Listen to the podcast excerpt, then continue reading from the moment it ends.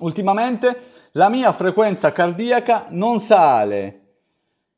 Come mai allora? Ipotesi 1. Pigrizia cardiaca. Cosa succede? Che siamo anziani, arriviamo a correre eh, per sempre, fino a 60, anche 70 anni, diventiamo pigri dal punto di vista della risposta cardiaca, quindi una soluzione, se in allenamento vediamo che i battiti portiamo delle frequenze massime di 180, 182 e arriviamo a 160, siamo sotto sforzo ma non riusciamo a vedere un incremento della frequenza, può essere che siamo diventati pigri dal punto di vista cardiaco, quindi i consigli sono Ripetute in salita, salite corte, molto spesso all'inizio proprio del training, nella parte propedeutica, faccio effettuare ai miei atleti le famose ripetute brevi, 200 metri, che servono proprio a fare elasticità cardiaca. Esiste un test di 10 minuti per valutare se siamo stanchi o siamo pigri dal punto di vista cardiaco ed è semplicissimo, basta correre per 10 minuti a ritmo del fondo medio,